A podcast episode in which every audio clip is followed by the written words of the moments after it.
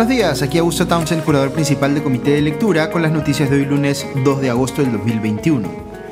Este fin de semana presumo, o en todo caso espero, que haya eh, sido uno de reflexión para los políticos peruanos respecto de cómo actuar inteligentemente dado todo lo que está pasando alrededor del nombramiento de Guido Bellido como primer ministro y de su eh, respectivo gabinete. Ayer hubo una entrevista muy comentada eh, al politólogo Alberto Vergara en La República, en la, en la cual este afirma que el presidente Castillo en la práctica ya ha sido vacado por Vladimir Cerrón. Eh, está queriendo ser eh, efectista aquí Vergara para dar a entender que Castillo está claudicando a su responsabilidad de ser él quien tome las decisiones en el gobierno y que se está sometiendo de manera sumisa al control de Cerrón. Eh, eso es lo que explicaría que haya decidido eh, Castillo poner como primer ministro a una persona que ha mostrado simpatía por terroristas y que ha sido eh, o ha tenido sistemáticamente un discurso de odio contra las personas LGBTI y las mujeres como Guido Bellido. Dicho sea de paso, desde la cuenta de la presidencia del Consejo de Ministros, Bellido emitió un comunicado en el que rechaza, entre comillas, categóricamente toda forma de violencia y terrorismo en todos sus extremos y dice que, entre comillas, juntos superaremos el racismo, el clasismo, el machismo y la homofobia que aún están profundamente arraigados en la sociedad. Este comunicado ha sido recibido naturalmente con bastante incredulidad, ya que no se conoce que Bellido haya manifestado arrepentimiento o pedido disculpas por sus declaraciones anteriores previo a tomar este cargo. El que lo haya hecho después es leído previsiblemente como parte de una estrategia de control de daños frente a la polémica generada por su nombramiento, pero no necesariamente como una muestra de genuino arrepentimiento. En cualquier caso, volviendo a las eh, repercusiones de la entrevista de Vergara en la República, se ha venido discutiendo mucho en las últimas horas respecto de si el presidente Castillo está hoy por hoy eh, sometido a los designios de Cerrón, es decir, si ha sido eh, en la práctica vacado por este último, como dice Vergara, o si más bien sucede que Castillo y Cerrón no piensan tan distinto como algunas personas que votaron por el primero quisieron creer.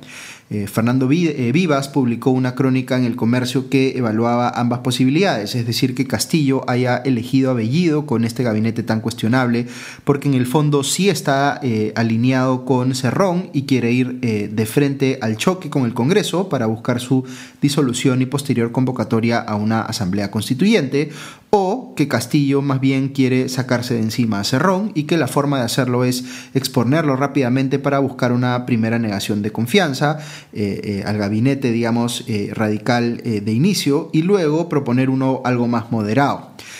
¿Cuál hipótesis de estas dos es más probable? Creo que la primera, con ciertos matices. Les comparto mi análisis con el cual por supuesto ustedes pueden coincidir o discrepar. Eh, mi percepción es que Castillo no está enemistado con Cerrón ni quiere deslindar de él en el corto plazo. Lo necesita y lo valora. La ascendencia que tiene Cerrón sobre Castillo le permite incidir de manera determinante en las decisiones del segundo, pero no por completo. Si, eh, si, Cerrón tuviera control absoluto sobre las decisiones de Castillo, este gabinete no hubiera tenido una presencia eh, minoritaria, ciertamente, pero eh, presencia al fin y al cabo, de representantes de la izquierda progresista. De haber sido por Cerrón, el gabinete hubiese estado más a la izquierda todavía. De hecho, IDL Reporteros ha hecho conocido que el propio Cerrón había demandado que lo designen como ministro de Salud, pese a tener eh, un impedimento legal por estar sentenciado por negociación incompatible. Lo que parece haber hecho eh, Castillo es tratar de representar a varias izquierdas en ese gabinete, desde la más extrema representada por el propio Guido Bellido, eh, en lo que sí es evidentemente una concesión a Cerrón, pasando por otras izquierdas más regionalistas o más eh, dogmáticas hasta llegar a la izquierda progresista de Pedro Franque. dicho de otro modo, no es un gabinete 100% Cerrón, pero donde este último sí parece haber tenido la principal influencia. Ahora bien, los programas dominicales se encargaron ayer de evidenciar los serios cuestionamientos que pesan individualmente sobre varios de los eh, ministros nombrados, incluido por supuesto el propio Bellido. Eh, antes de pasar a eso, debo comentar, relacionado con el punto anterior que les estaba haciendo, que aun si consideramos que este gabinete tiene representantes de distintas izquierdas, eh, el centro de gravedad, de gravedad del, del, gabinete como un todo está mucho más a la izquierda de lo que se percibe ha sido el mandato popular en la elección presidencial. Eh, hay que recordar aquí, una vez más, que Castillo no ganó la elección con una buena ventaja, sino por apenas unas décimas de punto. eh, frente a una alternativa que representaba todo lo contrario en términos programáticos y estuvo casi eh, con la misma votación que la que obtuvo Perú Libre. Es decir, Castillo está deliberadamente leyendo mal el mandato popular y eligiendo un gabinete que correspondería si es que hubiese ganado, digamos, por más de 10 puntos de ventaja y no por tres décimas de punto. Ojo que esto no significa que no haya debido ser un gabinete inclinado hacia la izquierda o liderado por un primer ministro o una primera ministra de izquierda, sino que debió haberse contrapesado a sí mismo con figuras eh, al menos más de centro. Eh, lo más al centro que tiene este gabinete es Pedro Franque y este se ve de centro cuando uno eh, mira la situación en términos comparativos. Pero Franque no es precisamente un, un político de centro, es claramente un político de izquierda y bastante heterodoxo en lo que se refiere a política económica. Para Cerrón, por supuesto, cualquier persona que esté a su derecha es, entre comillas, un neoliberal y de ahí que se haya referido eh, absurdamente a Franke como un, entre comillas, Chicago Boy, cuando de derecha Franke no tiene nada. Pero en fin, dado el resultado electoral, uno hubiese esperado un gabinete más mixto, como el que tuvo, por ejemplo, Alejandro Toledo, donde había gente claramente de izquierda y gente de centro o hasta de centro derecha, como también pasó eh, en la presidencia de Ollantumala, con ministros como Piero Gessi o José Gallardo. Eh, recuerden cómo eh, en ese momento eh, poco más si se acusaba a Gessi de comunista por haber planteado un plan de diversificación productiva con un nivel de dirigismo estatal un tanto mayor a la ortodoxia económica de aquel entonces. Hoy, alguien como Gessi daría muchísima más tranquilidad a los agentes económicos que un gabinete en el que, como les decía, Franke es percibido como el, entre comillas, más moderado. Eh, no hay manera de calificar a este gabinete de políticamente moderado. Y como les comento más a título personal, aquí ha habido una lectura políticamente eh, interesada y equivocada, digamos, por parte de Castillo, de creer que el resultado electoral le habilitaba poner un gabinete tan a la izquierda. Nuevamente está aquí detrás la mentalidad de Vladimir Serrón, que bien podría compartir Castillo en este caso, de creer que la elección presidencial es un todo o nada, es decir, que basta ganar por un voto para imponer toda tu agenda o a toda tu gente. Y eso no es así. En democracia hay separación de poderes y estos se fiscalizan entre sí. El hecho de que el partido de gobierno no tenga mayoría en el legislativo ni sumando sus aliados, eh, aliados coyunturales muestra pues que no ha habido un mandato electoral para darle carta libre a Perú Libre, valga la redundancia, para hacer lo que quiera en materia de política pública. Más bien eh, ha dejado al partido de gobierno en, una, eh, en un escenario en el que evidentemente tendría que negociar y buscar consensos con otras agrupaciones representadas en el Congreso. Lo que debió hacer Perú Libre desde una lógica democrática es encontrar partidos que estuvieran eh, más al centro y buscar formar una coalición no solo con sus bancadas, sino con eh, una, eh, digamos, con, digamos, una coalición de gobierno en sentido más amplio, en la cual estos otros partidos de centro pudiesen, a cambio de su apoyo, también colocar cuadros técnicos en el gabinete. Perú Libre no buscó partidos de centro para esto, solo partidos de izquierda, algo más moderados como Juntos por el Perú, y pese a que incluyó una cuota pequeña de representantes, por ejemplo, de este último partido, en el gabinete, les puso pues un primer ministro completamente contrario a sus banderas progresistas en temas sociales, eh, un eh, homófobo y misógino confeso. Lo increíble aquí, dicho sea de paso, es que esos representantes de Juntos por el Perú hayan aceptado una cartera ministerial sin saber quién iba a ser primer ministro y que ahora estén tratando de encontrar excusas para explicar cómo no hay disonancia cognitiva, sino que más bien supuestamente hay una muestra de virtuosismo moral eh, al decidir trabajar bajo ese liderazgo. En fin, Dentro de las eh, atribuciones normales de control político que tiene el Congreso de la República está negarle la confianza a un gabinete que no representa el mandato del voto popular. Esta es una decisión política de la cual el Congreso puede, sin duda, abusar, pero que también puede ser ejercida con total legitimidad si es que se sustenta debidamente.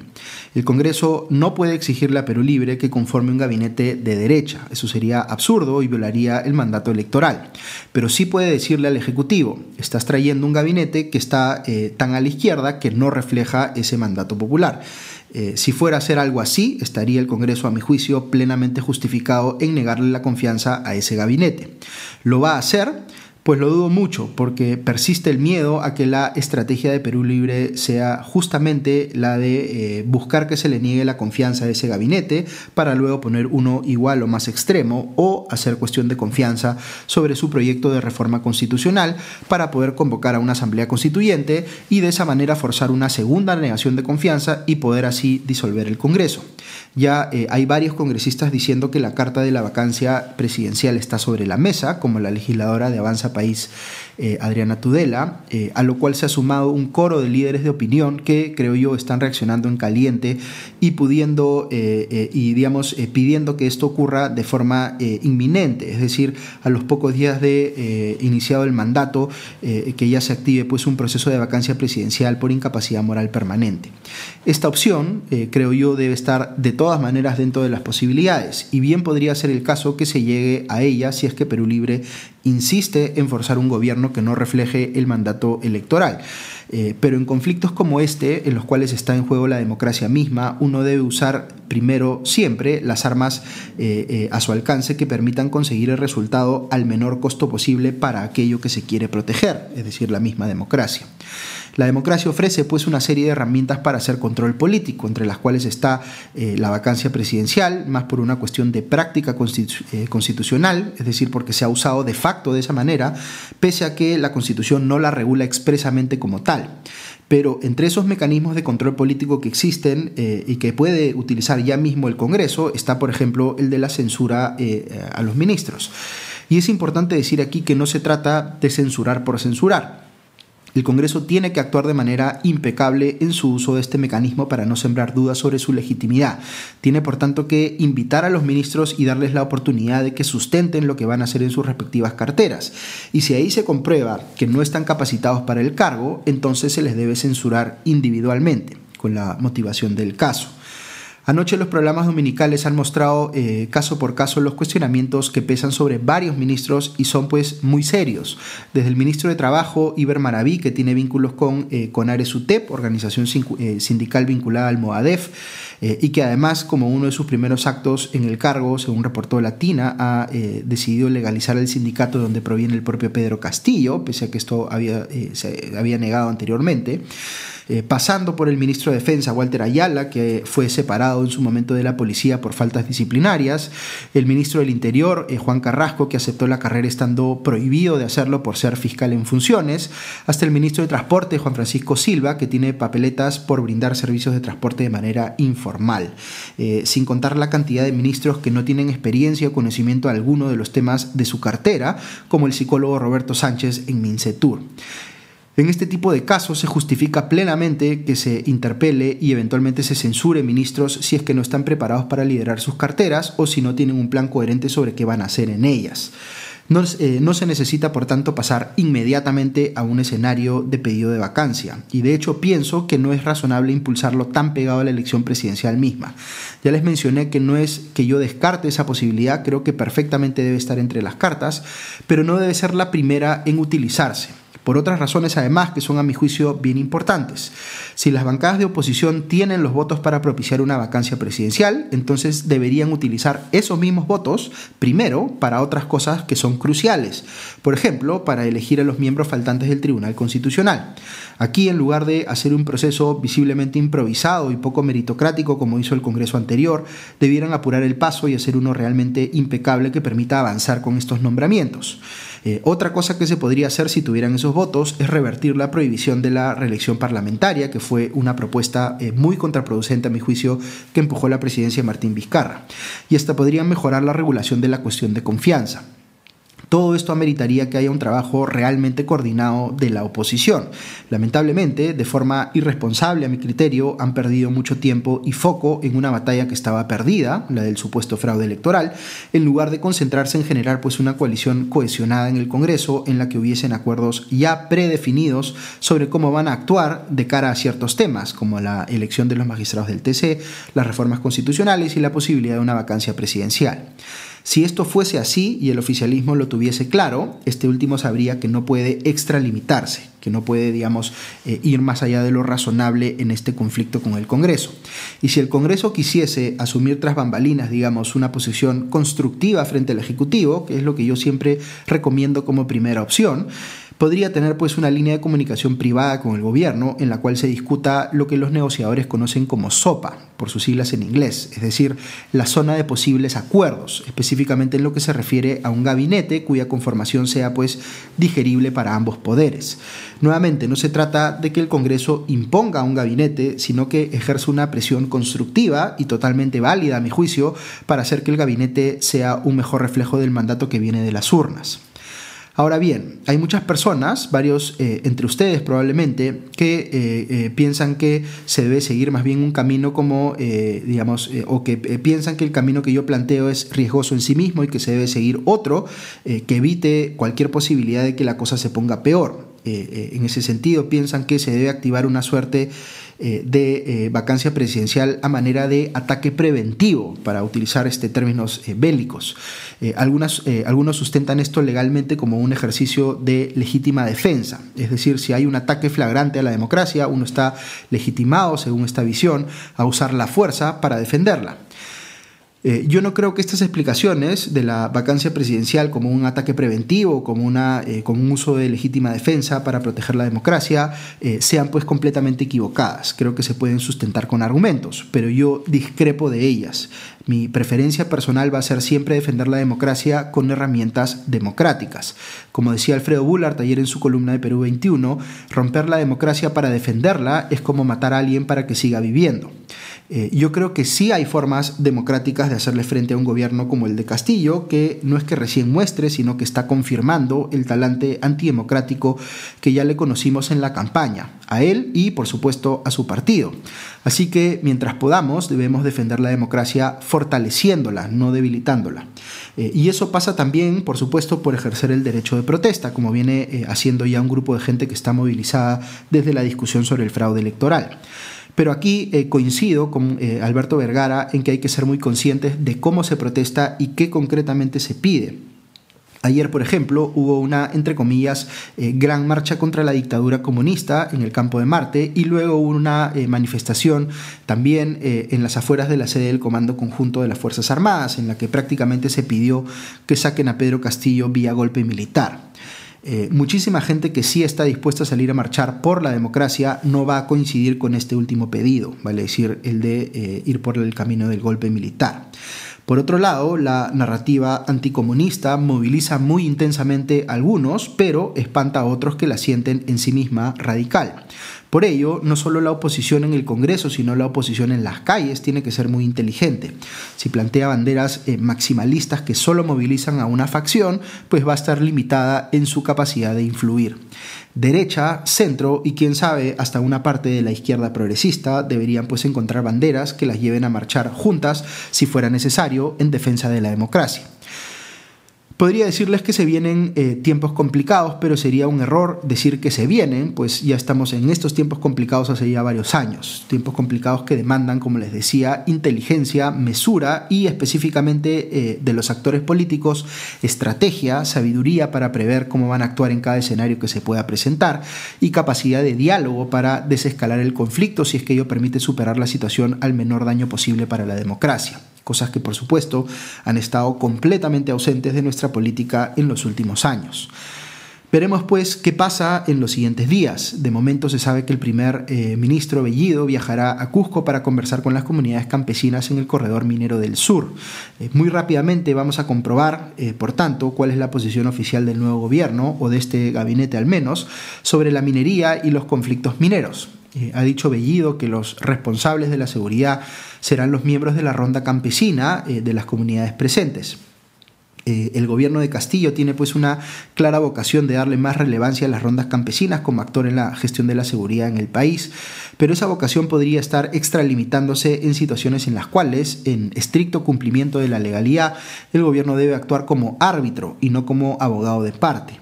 Eh, no pueden estar encargadas de la seguridad de los eh, miembros del gobierno central, organizaciones que no están sometidas a un sistema legal y de rendición de cuentas frente a la ciudadanía en general.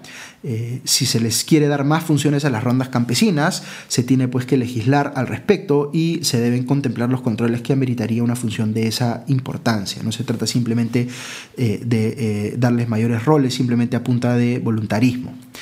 Luego, otro tema en el que Castillo ha tenido que retroceder es en su deseo de despachar fuera de Palacio de Gobierno. Eh, recordemos que una de sus propuestas eh, más eh, controversiales, aunque poco relevantes, digamos, en el reciente mensaje presidencial fue convertir a Palacio de Gobierno en un museo. Como han hecho evidente varios juristas, Castillo está violando las normas de transparencia que corresponden al rol de presidente por reunirse en lugares donde no hay control ni fiscalización. Eh, estas eh, normas existen justamente para evitar que el presidente nos oculte con quien se está juntando. El señor Castillo ya no es candidato y ahora tiene que cumplir la ley, le guste o no. Eh, ha dicho, por tanto, que va a volver a despachar en Palacio de Gobierno mientras encuentran una opción distinta. Y un último dato para mostrar que en política todos eh, se reciclan, o casi todos. Veo esta mañana en la prensa local que el ex candidato presidencial de Acción Popular, Johnny Lescano, ha sido contratado como asesor principal del congresista Carlos Ceballos, eh, perdón, vocero de dicho partido. Según el comercio, en el periodo congresal 2020-2021, Lescano habría sido también asesor, eh, en ese caso, del congresista de Acción Popular Freddy Yauli. Así que, de una manera u otra, eh, Lescano sigue trabajando pues, en el Congreso. Ok, eso es todo por hoy. Me disculpan que en estos días la agenda local esté tan cargada de temas sobre los cuales hay que profundizar, que no me alcanza el tiempo para entrar mucho eh, en detalle en la parte internacional, pero pronto retomaremos eso también. Que tengan un buen día y una buena semana y ya nos escuchamos pronto. Adiós.